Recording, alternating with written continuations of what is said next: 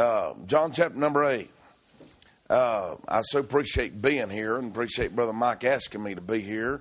Appreciate this these dear people here because you always, uh, if you don't enjoy my preaching, you sure do fake it awful good. and uh, you know, it, it, helps a man to know people like to hear what he's got to say. Amen. Praise the Lord.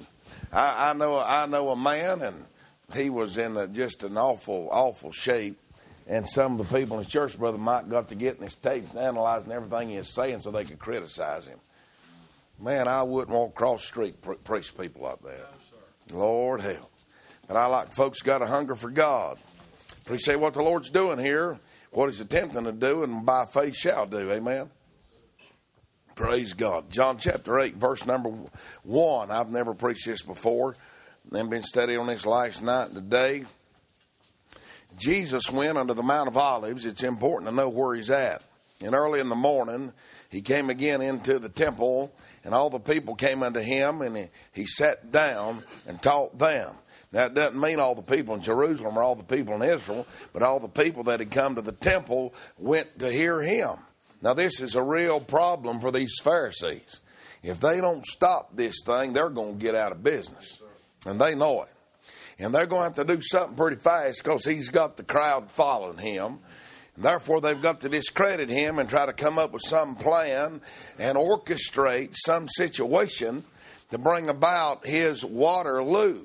Sort of like a politician, you know how they'll they'll get somebody to dig up dirt, make up dirt. Any man gets uh, momentum going, and the incumbent's about to lose and uh, they'll always these old liberals always bring out the trash day before the election. That's what that's what this that's what's happening here. The Lord's not running for election here. He's the king. He don't have to run for nothing. But thing is, he's he's got the consideration and the love of the people and got their ear. So here's these scribes and Pharisees. Verse three. Here's what they're going to do. Scribes and Pharisees brought in him a woman taken in adultery. And when they had set her in the midst, they say unto him, Master, this woman was taken into in adultery in the very act. Now Moses in the law commanded us that such should be stoned. But what sayest thou? This they said, tempting him, that they might have a, uh, have to accuse him. But Jesus stooped down and with his finger wrote on the ground as though he heard them not. When they continued asking him, he lifted up himself, said unto them, He that is without sin among you, let him first cast a stone at her. Now, folks, the, the very motive of all this has so been misunderstood by people. I mean, if someone is out here and they're doing something that's an ob- the obvious sin, and you say something about it, well, if you if you if you've never sinned, then you cast the first stone. That's not what this is about. Not at all. And uh, what what the Lord what what He's condemning here is the attitude of these Pharisees, and the attitude of the Pharisees is worse than this woman's adultery. Now that's what He's getting at. Now verse number eight, and again he stooped down and wrote on the ground.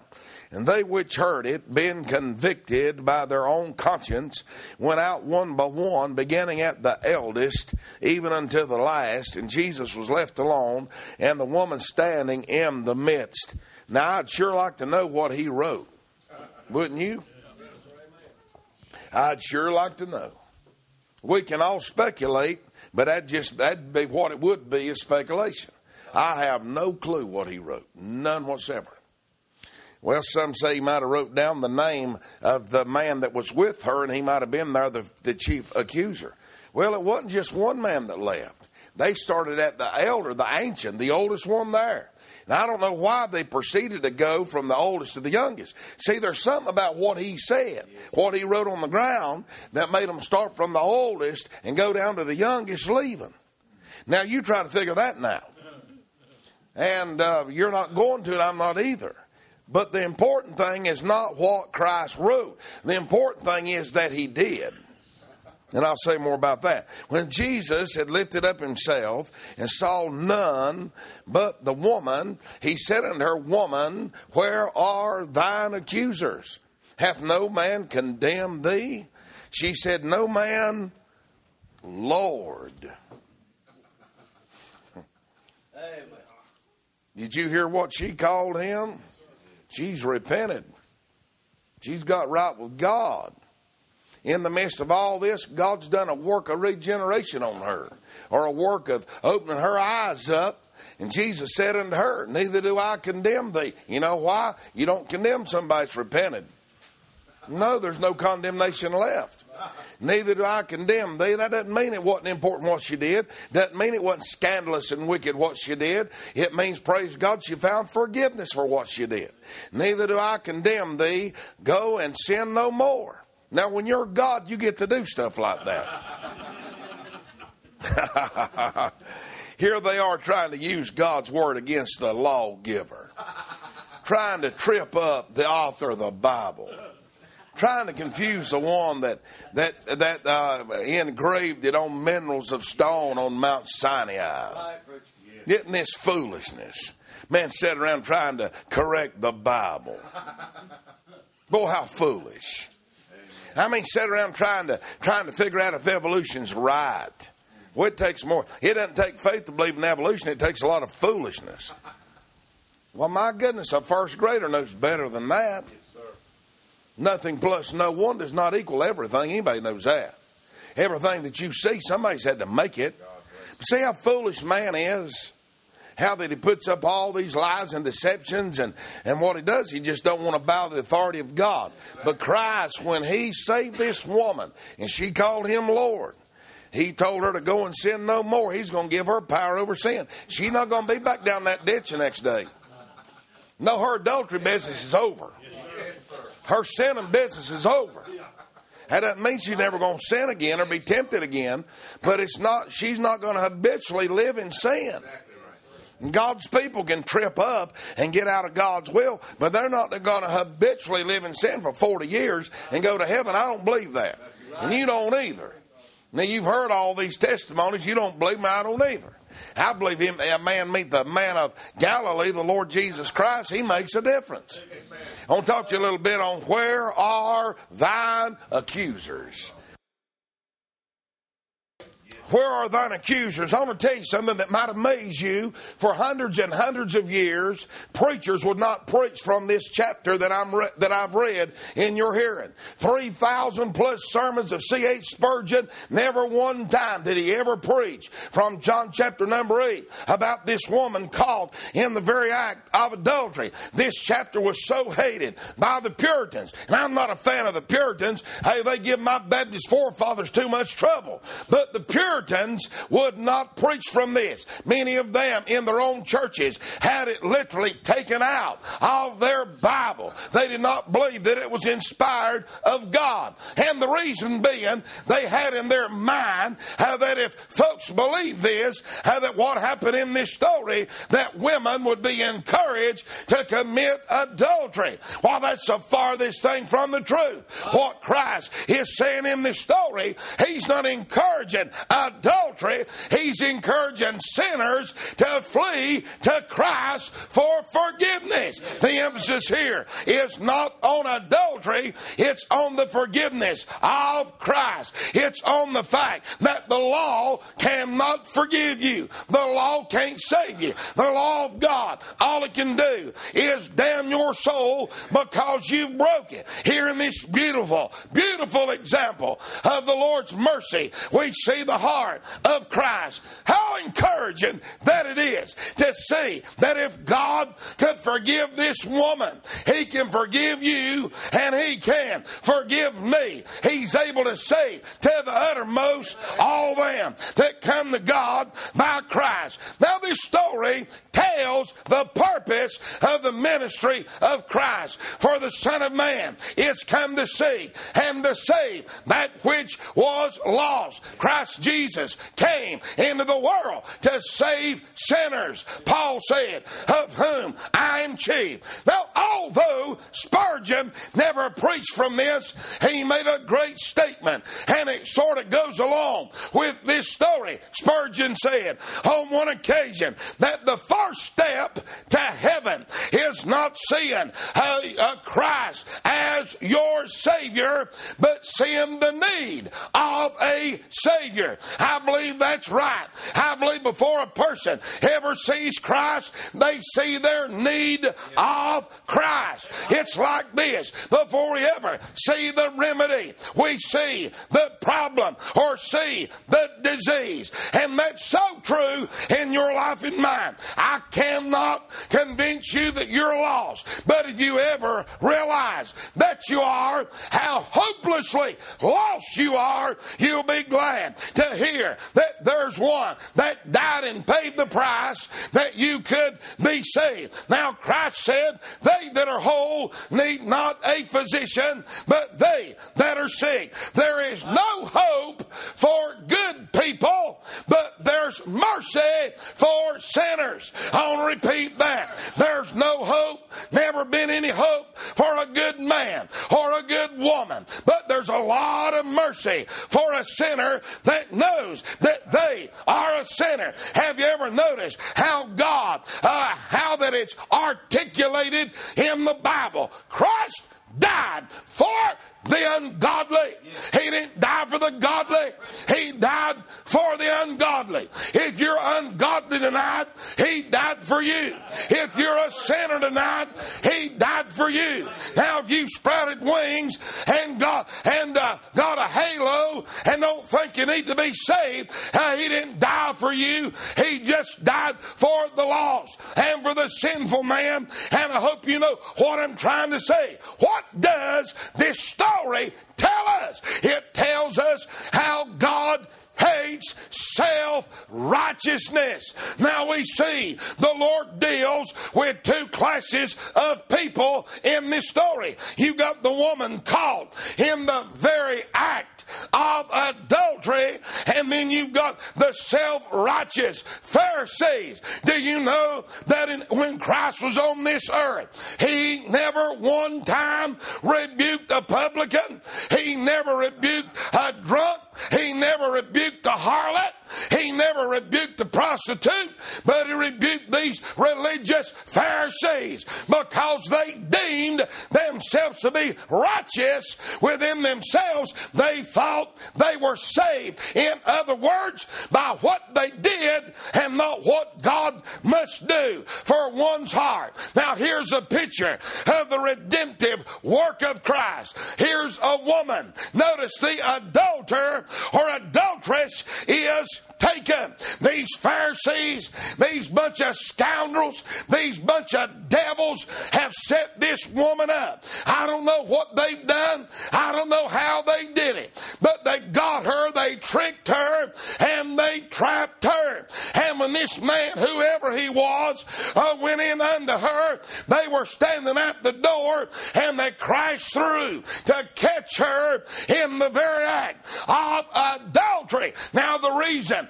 the Pharisees did this was to trap Christ theologically. Uh, they think they finally got a victim. They finally solved Samson's riddle. They finally have found out the puzzle and the answer thereof, how they can embarrass and humiliate Christ. And they bring this woman taken in the very act of adultery and they claim, of course, now they're doing this biblically. They've got their two witnesses in the mouth of two or three witnesses shall everything be established. And you can bet one thing they didn't let this woman get dressed properly.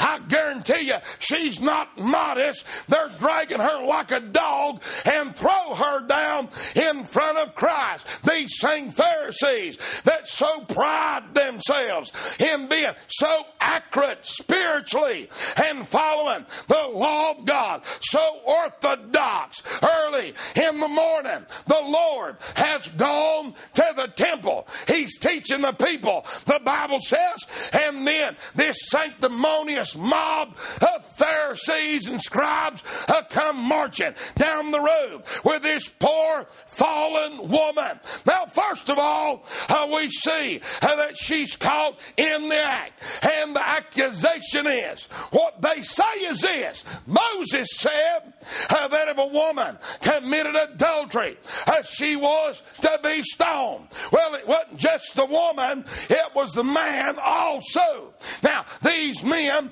are given a pretension that they want justice. But when you got two people and one just as guilty as the other, and you just want justice for one, that's the ultimate injustice. What they're doing. Now, if Christ had mercy and compassion upon this woman, then them that say, You violated the law of Moses. If Christ said, A stoner to death, then he's lost the heart of the people, for he's known as the friend of publicans and of sinners. So here they've come to embarrass two people, to embarrass her and embarrass Christ.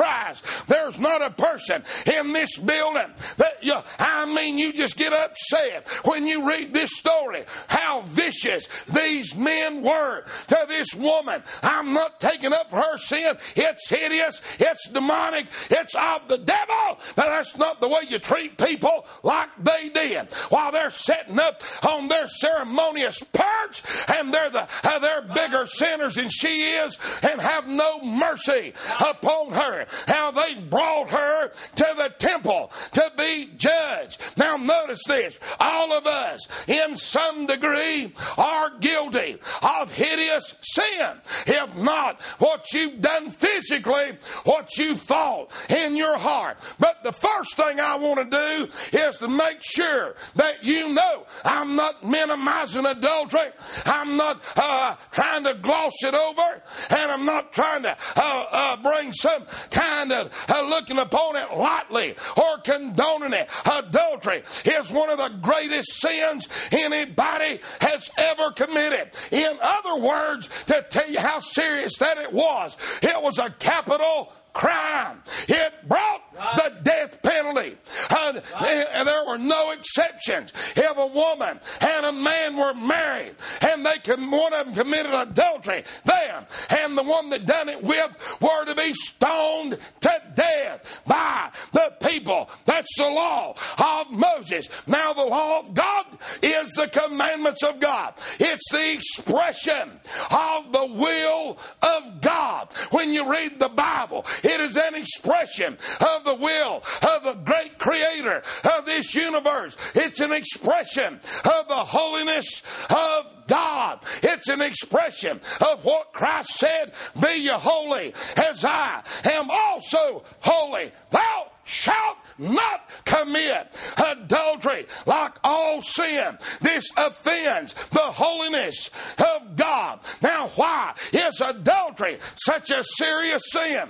Because it does something to you that nor, uh, most sins do not do. If you go rob a man, uh, that affects you mentally. But if you do it by yourself, it just affects you as far as the sin is concerned. But when a man or a woman commits fornication or adultery, they defile their own soul. The Bible says, He that committeth adultery with a woman sinneth against his own body. This is a serious thing, what this woman does. And if you tonight are guilty of this sin, you need to realize how hideous that it is, but don't stop there. Realize that you can be forgiven of it if you'll repent of what you've done. It's so damaging to the person, it's so damaging to the other person involved, it's so damaging to the innocent victim, it is so damaging uh, to the children. I'm talking about a family, I'm talking about married people that break their vow break the covenant of God. Oh, it's a horrible and a hideous sin. It engulfs one in shame and in reproach and in guilt guilt. It breaks the trust or the covenant between a man and his wife, a woman and her husband and God. But it's a sin against your own soul. So I want tonight to let you know what's happening here is not a lot matter. What this woman did, she was deserving of death. And you and I, when we sin, we're deserving of death. That's why we don't appreciate grace and mercy because we've never seen sin like it really is. We think it's just a temporary and a light thing in the eyes of God. Let me illustrate this. I wasn't going to use this because I'm going to use this in another sermon sometime. But there was this preacher witnessing to this man, and this man could not lay hold of the, of the idea of eternal punishment. And he said, You know, if I had a little puppy dog and I loved that little puppy dog, I wouldn't throw that puppy dog into hell. That man stood there said, Your, your analogy's totally wrong. You're not a puppy dog, and the Lord don't like your actions. What you are, you think you're a puppy dog, but that evil nature in you is a snarling wolf. Hey, are you listening now? He said, What would you say if you, uh, uh, that, that little puppy dog you call, you brought it to the house and your wife tried to pet it and that uh, little puppy dog who's a wolf cut, uh, bit her finger off? What about you when you tried to pet it? It uh, bit a chunk out of your leg. What about it got in your house? Boy, we're going to prove this little dog is going to grow out of this.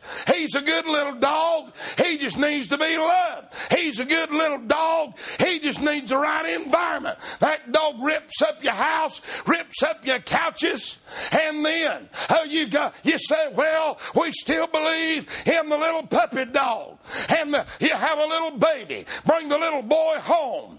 And while you're asleep, that wolf breaks in to the bedroom and eats that baby alive. Now, do you think it's a sweet little puppy dog? Listen to me. What God hates about us is not you as a person, but it's that evil, Adamic, satanic nature that's in you and that's in me. And sin is serious. It's so serious that if a man dies unforgiven, he'll go to hell forever. It's so serious that what it cost to pay its debt was the blood of Jesus Christ of a God man. That's how serious sin is to God. Now, what an injustice this is that's happening. But in the midst of all that, you say, man, you're about as hard as these Pharisees. Oh, no. I pity her. Oh, absolutely. Christ did too. He pitied this woman caught in the act of adultery. You know why? She's violated herself. Hey, listen to me. It ought to break our heart when people ruin their life. Yes, it ought to break our heart when people get on drugs and addictions and sex addictions and, and homosexuality, lesbianism, adultery, and all that that the devil uses to mess people's life up. When a woman loses her chastity and sins against her purity, she knows she has been used. She knows she's given something away that she can never retrieve. She knows that thereby she is diminished and diminished in a way that she cannot be restored. That ought to cause great shame and sorrow, rather, in our heart for that person. I pity this woman because she is used by the hands of vile men who care nothing about her. She's just a toy of their pleasure and a piece of merchandise to them. They don't love her. They're not emotionally committed to her, and she is trying to find love in all the wrong places and have been taken advantage of. Her conscience is being defiled. Oh, we ought to pity the woman when we see somebody made in the image of God and the devil rips their life up, tears their family up. It's not time to get out the finger of condemnation, even though the law's got to be upheld. It's time that we're brokenhearted over the trick of the devil and the weakness of men and the depravity of the flesh. Now, now that I got all that out of the way, I want to get to this story. Jesus is talking about this woman caught in the very act of adultery. What's the problem? The act follows the preparation. The preparation follows the desire. And the desire follows the lust. And the Lord knows that. And the Lord looks on the heart. He knows the heart. He knew these Pharisees. He knew they had been caught, but not in the act of a public sin. Listen to this. Matthew 5 27. You've heard that it's been said of them of old time, Thou shalt not commit adultery.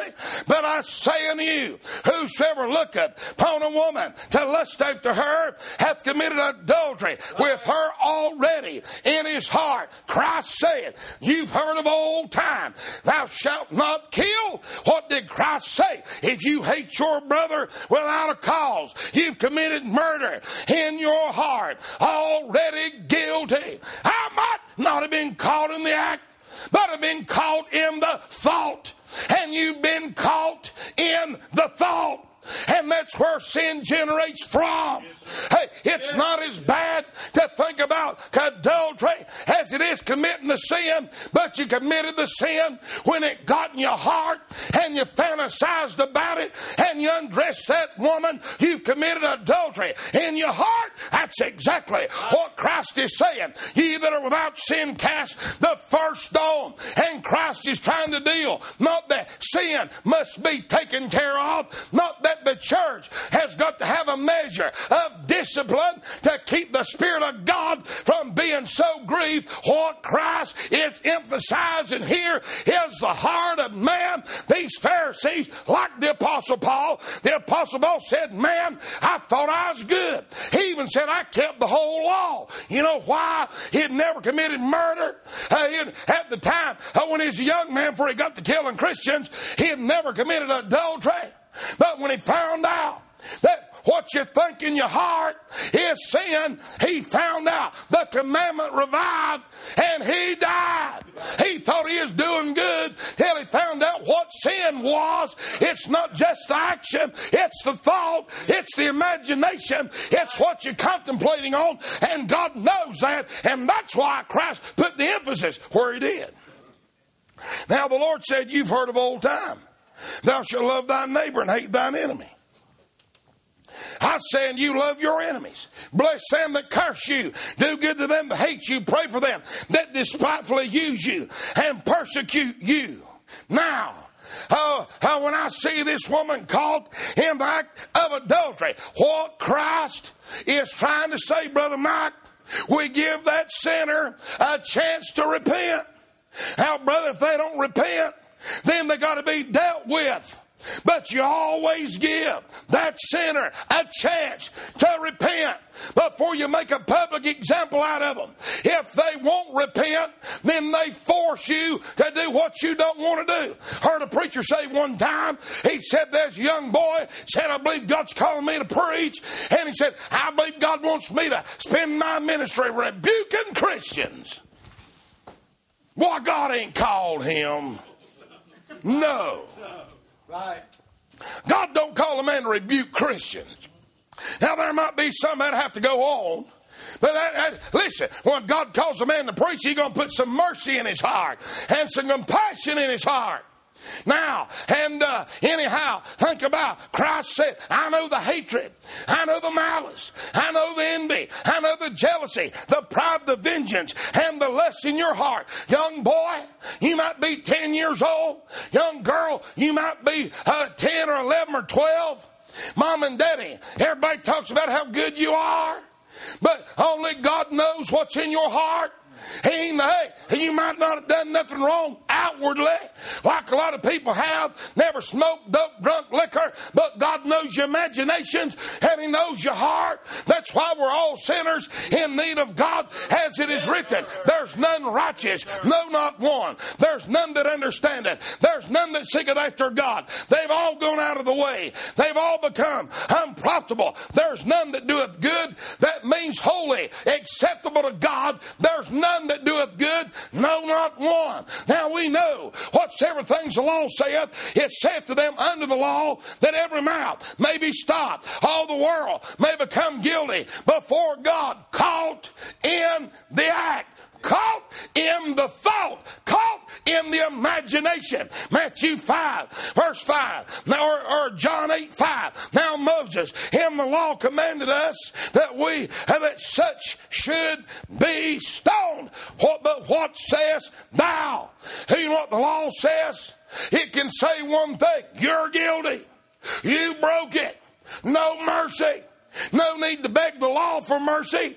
The law's done got you condemned and worthy of death and waiting the day of execution. In other words, you broke the commandment today. You can't do a good deed tomorrow to make up for what you did today. Once the law's broken, it's an eternal offense against God. It can't be undone. It can't be made right. It must be forgiven or it will be punished. And that's what Christ is all about. That's what these Pharisees would not accept. That their works were filthy rags. That what they did was not acceptable. Nothing the law can do but condemn you and condemn me. Right. When God pulls you before Him, and that broken law cries out against you, your mouth will be stopped. That's what it says. Right. See, when, when you and I stand before God, nobody else is standing there with us. That person that seduced you into sin, they're not going to be there. Their day's coming. You'll stand there for yourself. And the broken law, there's no mercy in the law. That, what am I saying? Let me explain it, kids. This is what that means. That means no mercy in the law, no grace in the law, that once you break it, it's over. Hey, you can't go back. You can't undo it. All you can do is get forgiveness because no works of yours can make up right what you've done wrong. That's why the shed, without the shedding of blood, there's no remission. There's no forgiveness. You can't go do 10 good deeds tomorrow and say 50 Hail Marys because you done 50 sins today. It doesn't work that way when the law's broken. It's a crying out for your blood. It's crying out you're guilty. It's crying out for your damnation. And the only hope you've got is to get to Christ where Christ can forgive you, save you, and reconcile you you. Now listen to Galatians 4:21, I'm headed somewhere. Tell me ye that desire to be under the law. You want to live under the law? Then he said to Adventist here, you don't keep that Sabbath? Crazy, crazy, false doctrine that says if you worship God on Sunday, you've taken the mark of the beast. What foolishness! Hey, if you're going to keep that law, keep it all.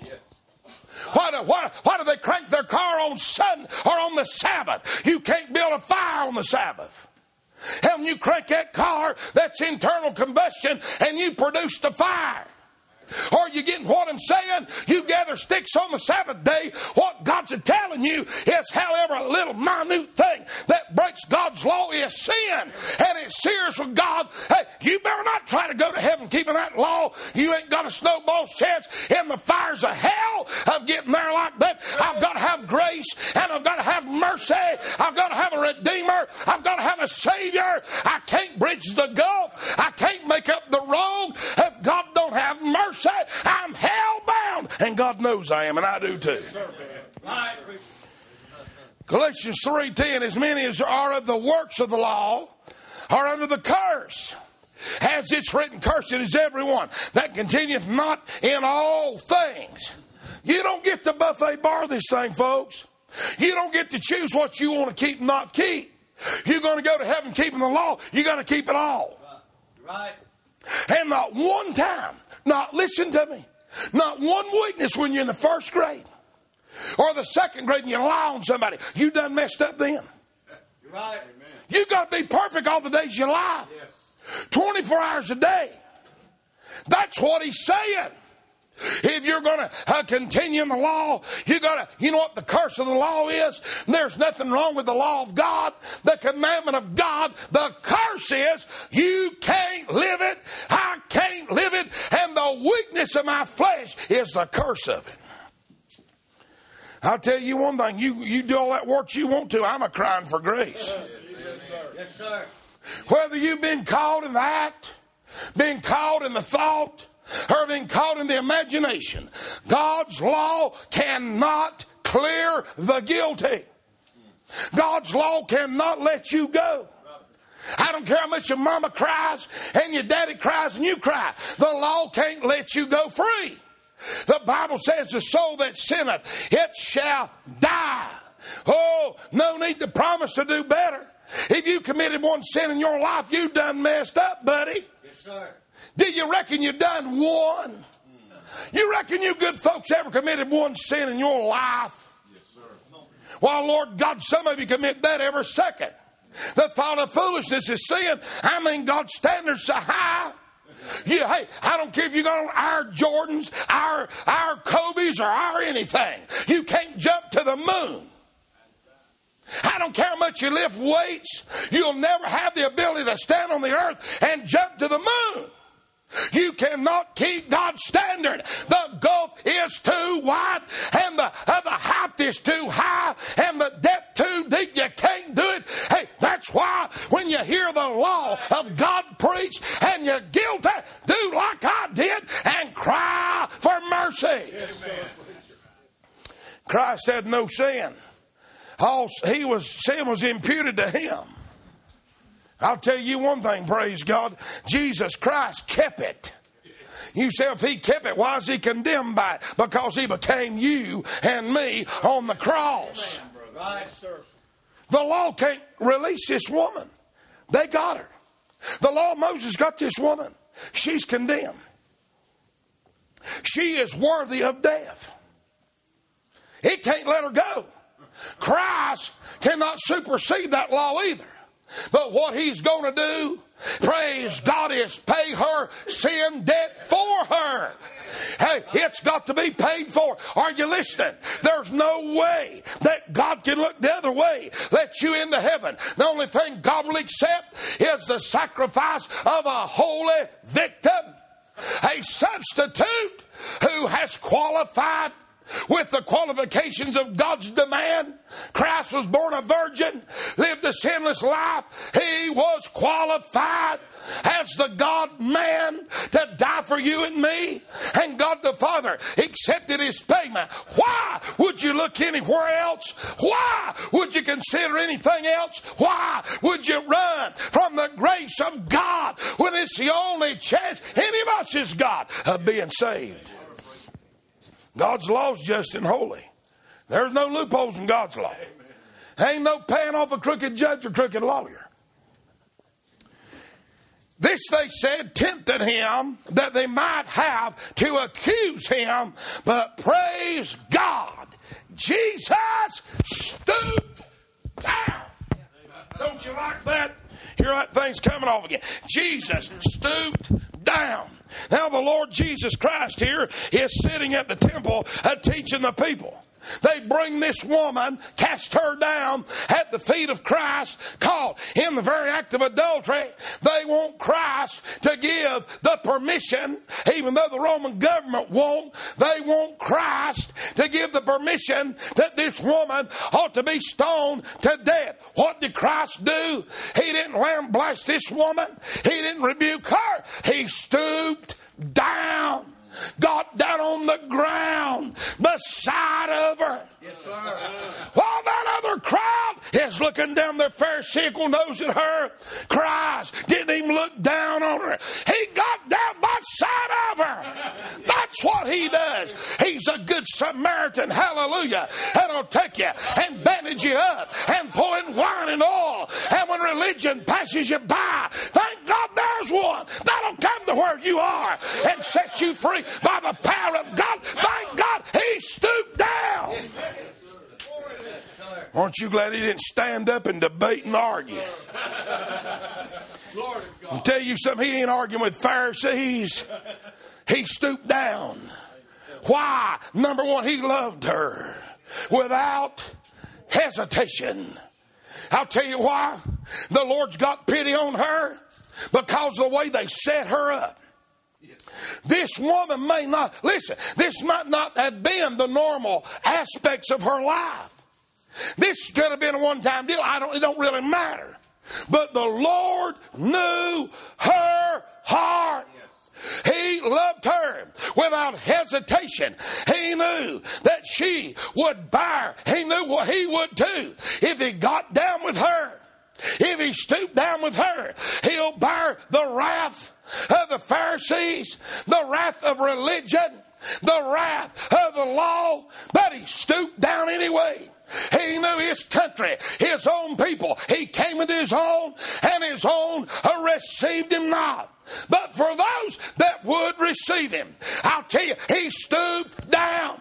He knew his own people would turn against him. He knew that crucify him. But thank God he stooped down at Bethlehem's manger, and the God of heaven, the Son of God, became a man. He stooped down, away down, was laid in a manger. Praise God, the bread of life was laid in a manger, and the Lamb of God was born in a barn, and Christ stooped down. He stooped away down, and the foxes have holes, and the birds of the air have nests, but the Son of Man had no place to lay his head. He stooped away down. He that was rich, he that owned it all, he that had all power and all wisdom, he stooped down to take a body that he might shed his blood and redeem you and pay the sin debt. That's how much that he loved you.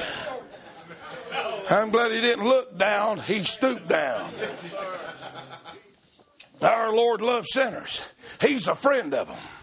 Romans 5 8. But God commended his love toward us. Now, folks, listen to me. I, some of you have been mistreated by religion. Don't equate that to Christ. He hated it worse than you do. Yes, sir.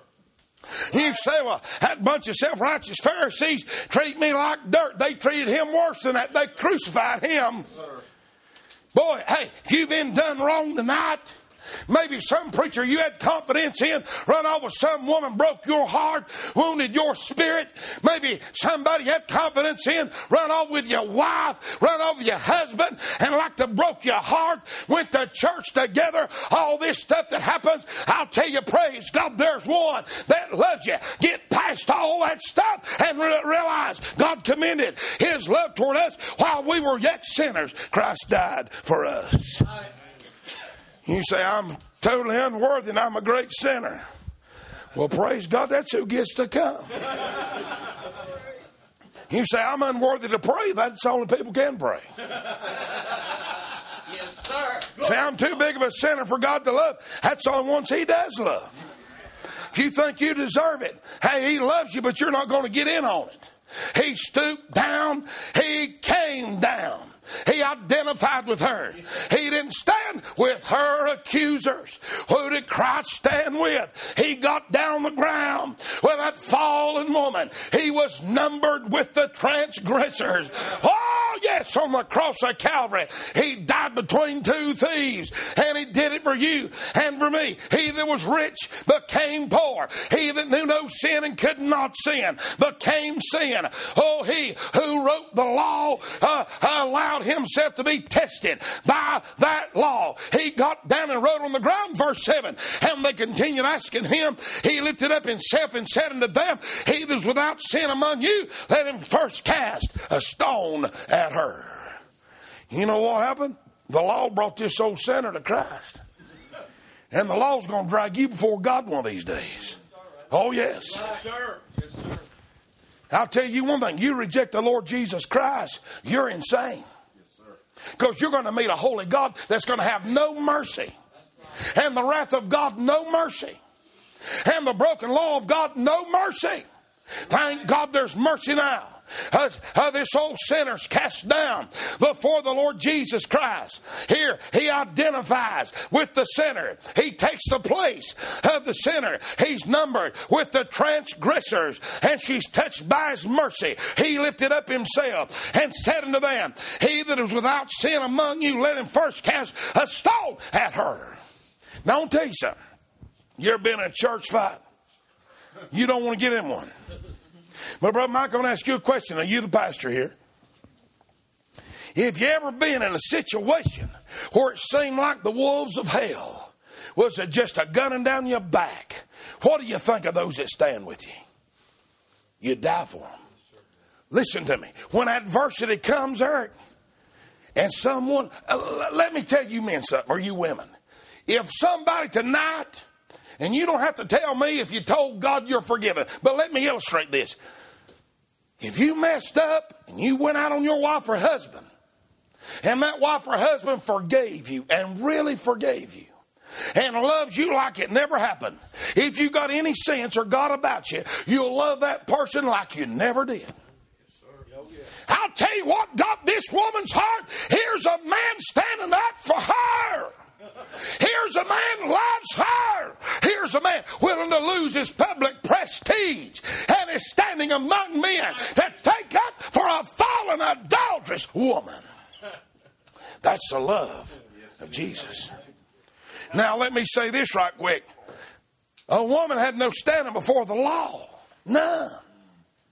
Uh, well, a, woman couldn't even divorce, divorce her husband in Israel. He could treat her like a dog. She couldn't divorce him, but he could her. That's the law of Moses. Read your Bible. Women didn't have a chance, man. Jesus liberated them. You want these women liberals that hates Christ, you're a fool. That's the best way I can say it. Because God says what God says. I wouldn't say it if He didn't say it. I mean, He's one liberated you. He's one gave dignity to women like they've never had. He's one that loved you when men were treating you like the bottom of their feet. And Christ gave them dignity. The law says obey and you get to live. The problem is none of us have obeyed and we're gonna die. Jesus said, You bunch of devils, you think you're the judge of this woman? Let's see your righteousness. Yeah. There ain't nobody can judge somebody as far as what they're doing but God Almighty. I'm not talking about when your children do wrong, you can't tell them it's wrong. I'm not saying that. These men have no mercy for her. They've done condemned her like their God. And Christ said, if you're the judge, let's see your credentials. Why don't you step forth, the first one of you jaybirds that's never sinned and committed a fault? Let's see you. Hey, pick up the stone. I'll let you stone her if you're holy enough to do it. From the eldest to the youngest, they began to leave. See, in substance, they're right. They're right about what the law of Moses said. But thank God we're getting under the law of Christ. I'm glad adulterers aren't executed now. They're forgiven. Right. Uh, uh, we're not under the law of Moses in that regard. We're not the nation of Israel. All that was about, anyhow, folks, was to show us what sinners we are, how holy God is, so that men would understand the death of Christ and why he must have grace. In verse 10, when Jesus lifted up himself, and Saul numbered the woman, he said unto her, Where are thine accusers?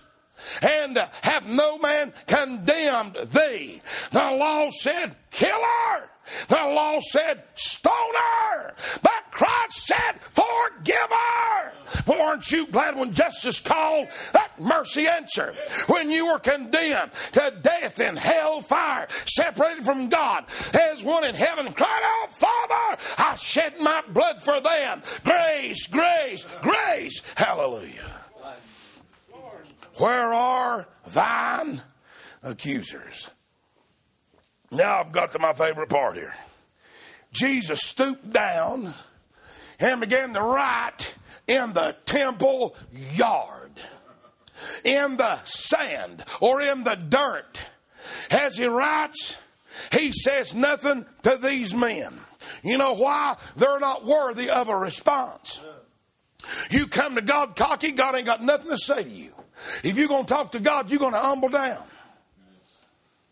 They press him, and finally he rises up and says, He that was without sin, let him cast the first stone at her. Then he returns, he stoops back down to the ground, and the mob begins to thin.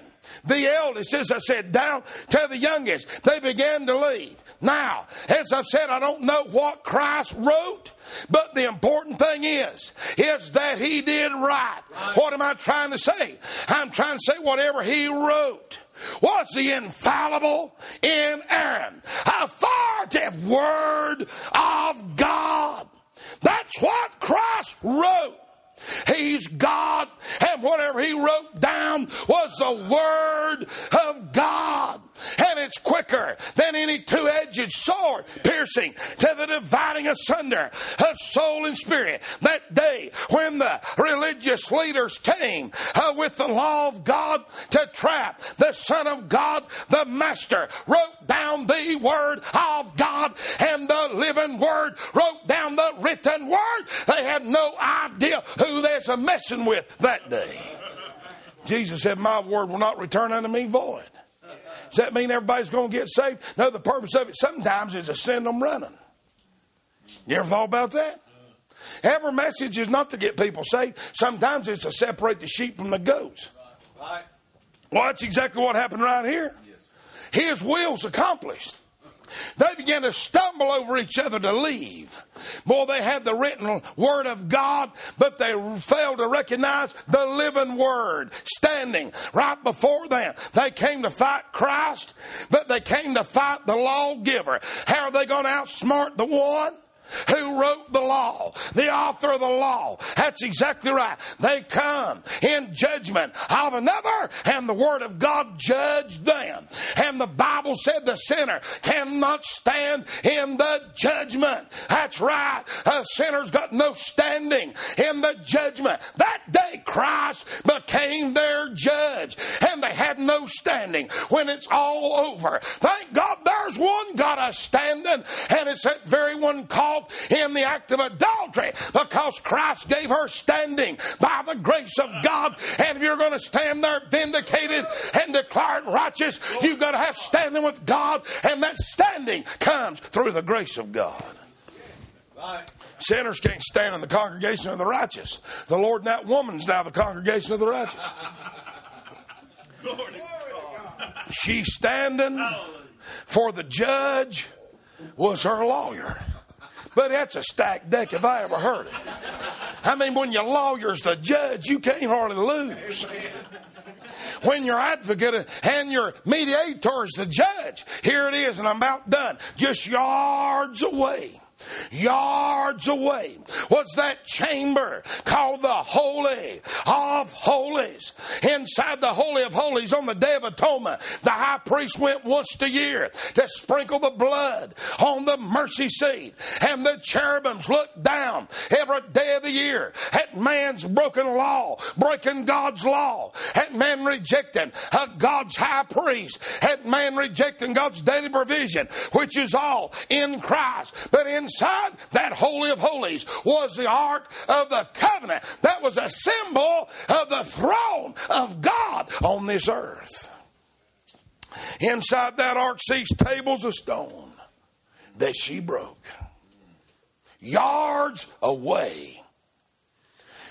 Centuries earlier, earlier at Mount, at Mount Sinai, that old mountain was shrouded with smoke and lightning blazed through the darkened skies and thunders rolled and the mountains quivered beneath the presence of the great almighty God. And by the finger of God, that same finger that wrote in the sand that day, that same finger engraved the Ten Commandments on stone. Old Moses walks down off of Mount Sinai and he sees the people already breaking the law of God. They're committing idolatry and adultery. And he throws down those stones and breaks them and goes back up on the top of the mountain. And once again, God takes his finger, that same finger that wrote in the sand that day, God took his finger and wrote on the minerals of those tablets of the word of God.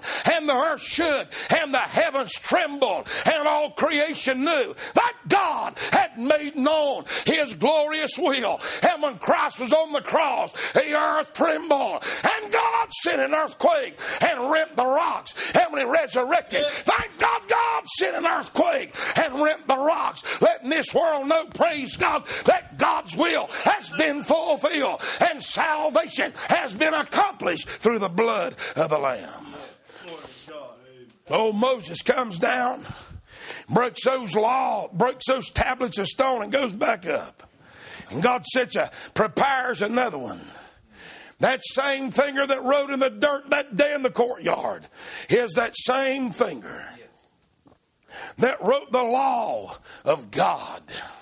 And the Pharisees bring this woman to the lawgiver. And that day, he wasn't writing the law. He wasn't writing judgment. Thank God he's writing mercy for a woman caught in that of adultery. Right. The one whose law she had broken and could not please. Christ wrote mercy for her. The condemnation of those other men meant mercy for her. That same finger that wrote the law of God on Mount Sinai is the same finger that wrote judgment on the plastered walls of King Belshazzar as they had a drunken orgy and a feast of all of his thousand lords. And they bring them in and they got so audacious and so hated the law of God and Jehovah, the God of the Israelis, that they brought in the vessels out of the house of God that Nebuchadnezzar in 586 BC had stolen, got to drink it out of those goblets. And God said, There's a finger that came on the wall, and God wrote, uh, Christ, that same finger, uh, wrote uh, that your, uh, your kingdom has been divided, and the Medes and the Persians are going to get your kingdom. Uh, for thou art weighed in the balance and found wanting. Thank God I'll not face that finger of the law and that finger appointing me in judgment. Thank God I'm going to face a finger of mercy and of grace. Those hands reached out saying, Come unto me and I'll give you rest. I'm so glad God gave me enough sense to flee to Christ when I did. Thank God for the salvation of Christ. This old wicked woman couldn't stand in the judgment, so Christ stood for her. Christ stooped down two times. He stooped down.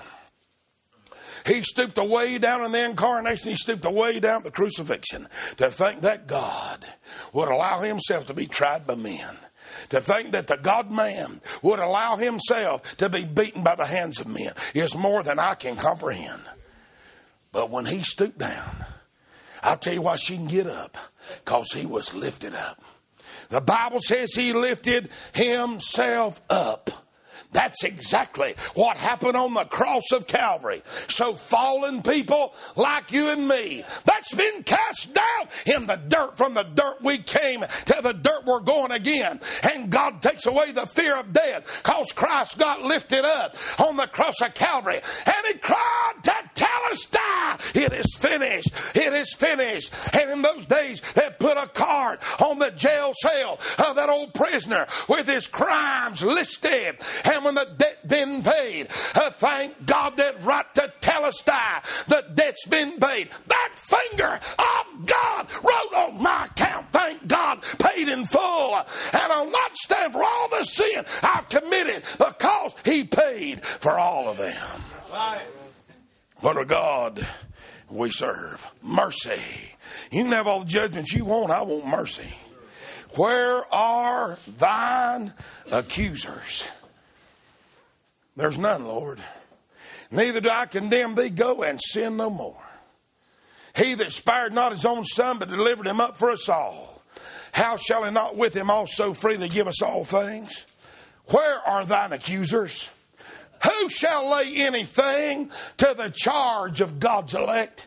It is God that justifieth. Who is he that condemneth?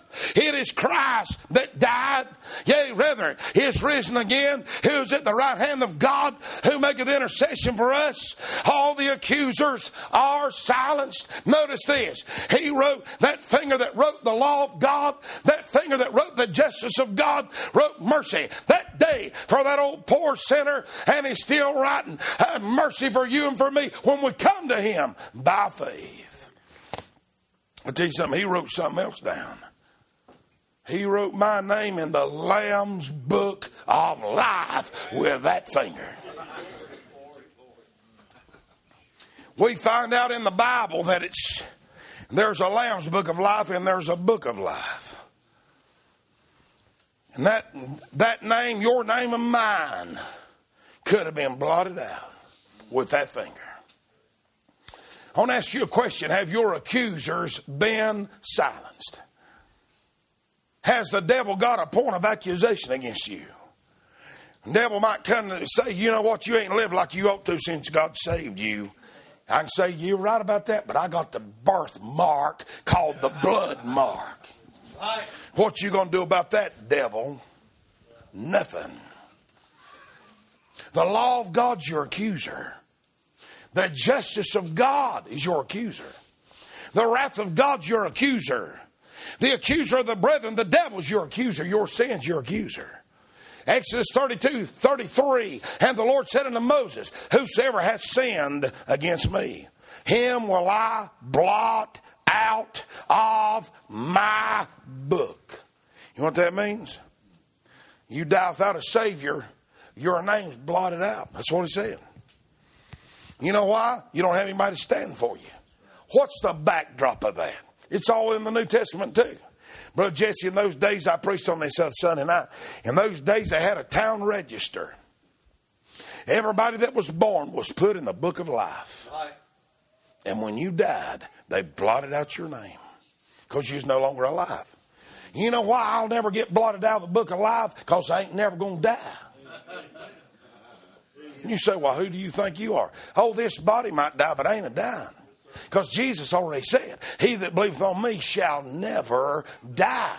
Because I'm the resurrection and the life. Boy, wouldn't it be something? Christ blot out your name. You think of the tragedy of that. I mean, you think about how stubborn we got to be when Christ paid such a debt. And we carry that old guilt around and sin around. And all it's ever done is made us miserable, hate ourselves and hate life. And we go right back to it again.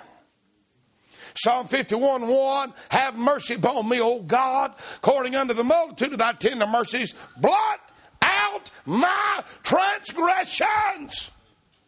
He takes his finger and he blots it out. Wash me thoroughly from my sin or from mine iniquity and cleanse me from my sin. For my sin is ever before me. My conscience, Lord, is about to drive me crazy. The guilt's about to drive me insane. My sin is ever before me, but thank God it ain't before Him. That's exactly right. After you get saved, the devil will accuse you till you die for the things you did. Your sin might be ever before you, but it ain't before Him. Right against thee. Thee only have I sinned and done this evil in thy sight. Where are thine accusers? Hath no man condemned thee? She said, No man, Lord.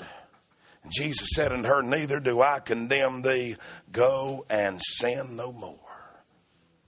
That woman left there broken, not broken over her sin. She's broken over the fact that Christ could love her so.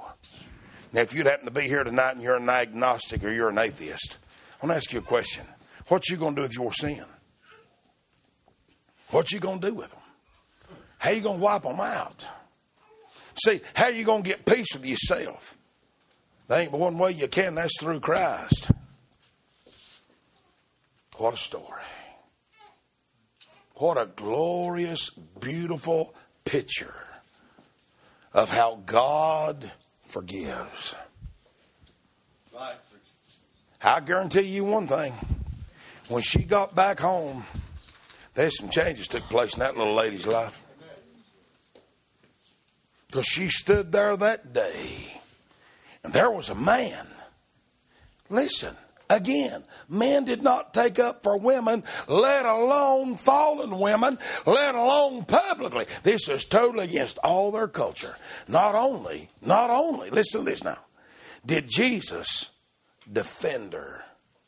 Not only did Jesus love her, but he had the power to forgive her, and she knew he did. I like it when he not only saves you, he lets you know he did. And you know what? I guarantee you every time one of those old boys come back around and say, Hey, you want to go have a fling? She'd see Jesus stoop down, right in that sand. So I remember a day when a gang of, of devils was around me, accusing me, crying for my blood, wanting me to be stoned. And there's a man got down there in the dirt with me. And that's Jesus. Who is now why did God send this sermon tonight? Well, for some that's been saved, you need to know just how much you've been forgiven. It's isn't something temporary. You're not forgiven when you feel like it. You're forgiven because the blood of Christ says so. Don't matter what the devil says. It doesn't matter what Pharisees say. It matters what the Word of God said. They overcame him, that's the devil, by the blood of the Lamb, the word of their testimony. How'd that old woman overcome them old boys? By the Word God. Right. What Jesus wrote on that sand give her victory over her accusers. That's what give you victory. So what do you mean by that? When you come to Christ, you take God at His word and you claim the promise of God. God's a dealing with you. You can say, Lord, you told me, him that cometh unto me, I'll in no wise cast out. I'm a coming, Lord. You are drawing me and I'm a wanting you. You promised me you wouldn't cast me out. That's faith. That's faith. That's not just words. It's got to be in your heart. But thank God it was in this woman's heart. Say, preacher, that just ain't fair. Well, what ain't fair about it? I've not done what this woman done here exactly in this story, but it's been in my heart and mind. I hate to admit that to you. You might as well get that halo off. You've done it too. Yes, sir. Yes, sir. Right. You might not have been caught in the act. You got caught in the thought. Amen. You're right. That's right. God forgives. And He loves to do it in a way that He gets all the credit. Here they are. Let me just say this. I just thought of this. Here's that crowd just badgering her and aggravating her. I mean, uh, listen, you dear women in here, can you imagine? Megan, can you imagine what that woman went through when all them old vicious men, some of them devils, I guarantee been with her, and they're up there pointing that old finger in her face, and her half clothes, so embarrassed, so humiliated. Jesus didn't say one word about how she was dressed. He's about to clothe her in the robe of righteousness. Right, preacher. You catch a fish before you clean them. Y'all know that, don't you? But there's all that accusation around her, and all them threats, and all that vicious. Oh God, the devil and those men, just all that viciousness. But when she, when Jesus stooped down and wrote the word of God in the sand, and it run her accusers off, she's at peace. But when you lose that load of sin, you'll find peace. Yes, sir. Let's stand their feet.